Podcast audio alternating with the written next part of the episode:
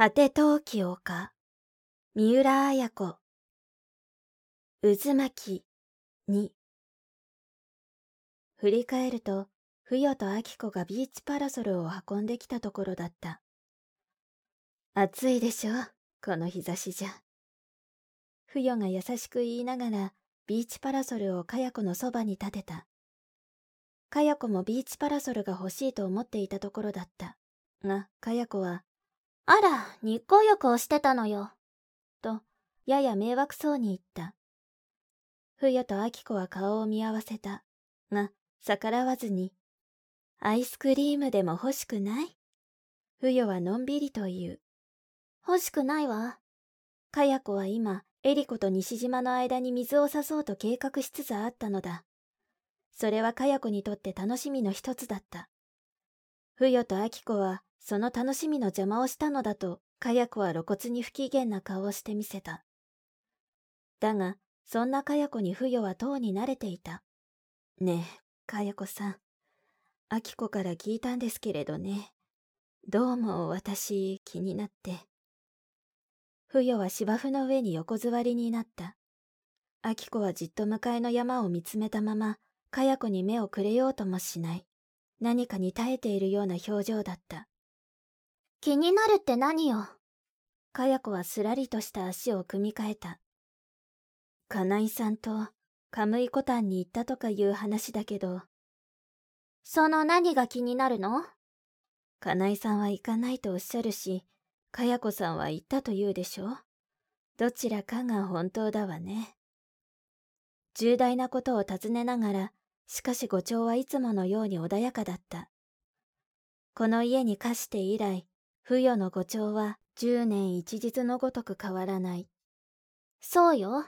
私が本当で金井さんが嘘をついたのよ。そうですか。あら、そうですかなんて失礼ね。じゃあ、私が嘘つきで金井さんの方が本当だというの？そうは言いませんけれど。そうは言わないけどどうだっていうのよ。開き直ったとき、あきこが鋭く言った。かやこさん、じゃあ何かカムイコタンに行ったという証拠があって？あら、証拠がなきゃならないの？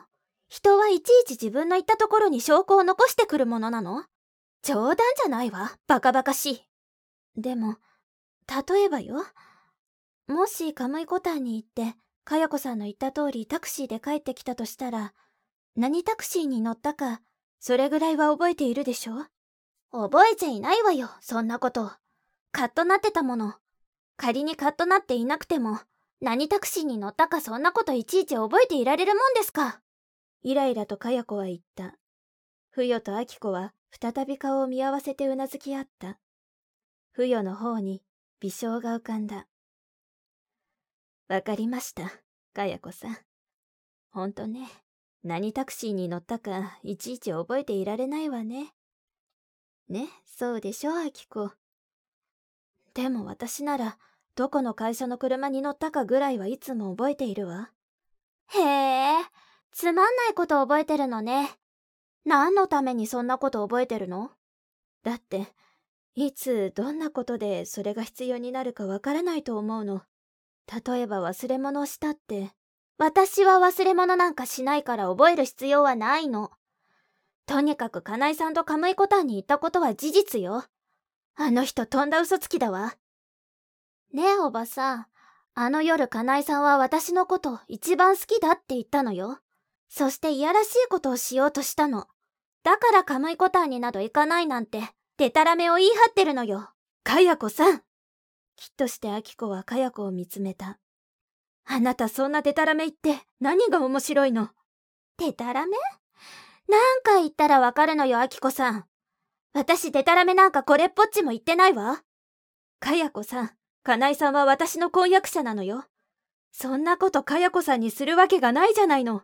じゃあ、そう信じていればいいわ。息もしないのに言ったなんて、かやこさんってひどすぎるわ、少し。いつものあきことは違った。きついものの言い方だった。あきこは必死だった。初めてその話を聞いた夜、あきこはかなえを信ずるときっぱりと言った。だがあの夜、一人になるとかなえへの信頼が揺らぐのを感じた。かや子の言うことは嘘だと思いながらも、全く嘘だと言い切れない 1% が残った。99% は信じているつもりでも、1% の疑いが、アキコを苦しめた。もしや、と思うだけで、アキコの胸は押しひしがれる思いだった。自分と婚約しながら、かや子を連れ出して、無理やり体を奪おうと、本当にかないはしたのか。嘘だとは思いながらも、全くは信じきれない疑いが残る。それで今、アキコは不与と共に、かや子に本当のところを確かめたかったのだ。つくづくアキコは、中傷の一言は大きいと感じていた。嘘だとは思いながらも、一旦耳に入った言葉は、次第に心の中で膨れ上がるのだ。アキコさん、じゃあ、私が行かなかったっていう証拠がどこにあるの？ないでしょ？私が行かなかったという証拠がないのに、どうして私を責めるのよ。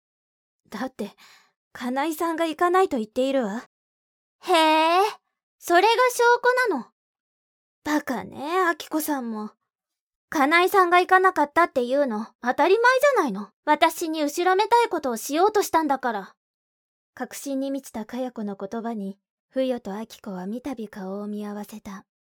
ふよはデッキチェアに手をかけて、ねえ、かや子さん。言った行かないじゃ、水かけ論にしかならないのよ。私はね、かや子さんの言うことも、金井さんの言うことも信じてるのよ。疑ってるわけじゃないの。だから困ってるのよ。適当なこと言わないでよ。いいえ、適当なことじゃないのよ。ねえ、かや子さん。その運転手さんは、カムイコタンからこの家まで送ってきてくれたわけでしょ？そうよ。それがどうしたの？かや子は起き上がった。その間に何かお話をしたでしょ？ああ、したわよ。男なんていやらしいわ。少しぐらい英語できたって何の価値もないって。そう。そうしたら運転手さんはなんと？そうそう、思い出したわ。あの運転手さん、40は過ぎてたわ。そして言ったわ。そうか、そりゃ不定野郎だ。今から引っ返して警察に突き出してやろうか。俺にも年頃の娘がいるから、そんな野郎は捨てておけねえって。まあ、ほんと？何しに嘘を言うのよ、こんなこと。吐き捨てるように言う。そう、そうなの。じゃあ、アキコ。かや子さんをこの家に送ってきた運転手さんを探すことはできるわよ。それは無理よ、お母さん。ハイヤー会社も運転手さんの名前もわからないんだもの。そんなことありませんよ。日経表というのを運転手さんはつけているでしょう。何月何日にカムイコタンから高砂台まで乗せてくれた運転手さんはいませんかって、一軒一軒尋ねればいいのよ。でもね、お母さん。旭川には運転手さんが2000人以上もいるそうよ。いつか聞いたことがあるけど、構いませんよ。ハイヤー会社は20件ですからね。無論個人ハイヤーもあるけど、そう遠い昔の話じゃあるまいし、何月何日の何時頃とわかれば、それほど手数はかかりませんよ。不意にかや子が声を上げて笑った。おばさん、意外と人を脅すの上手ね。あら、脅すなんて。今おばさんは私に聞かすつもりでアキコさんに言ってたでしょう。こうやって調べればわかる。でたらめを言っちゃいけないって、私に言いたかったんでしょう。まさか、アキコが心配しているから調べ方を言ったまでよ。まあ、どうぞ調べてちょうだい。調べてみるわ、私。アキコの声は緊張していた。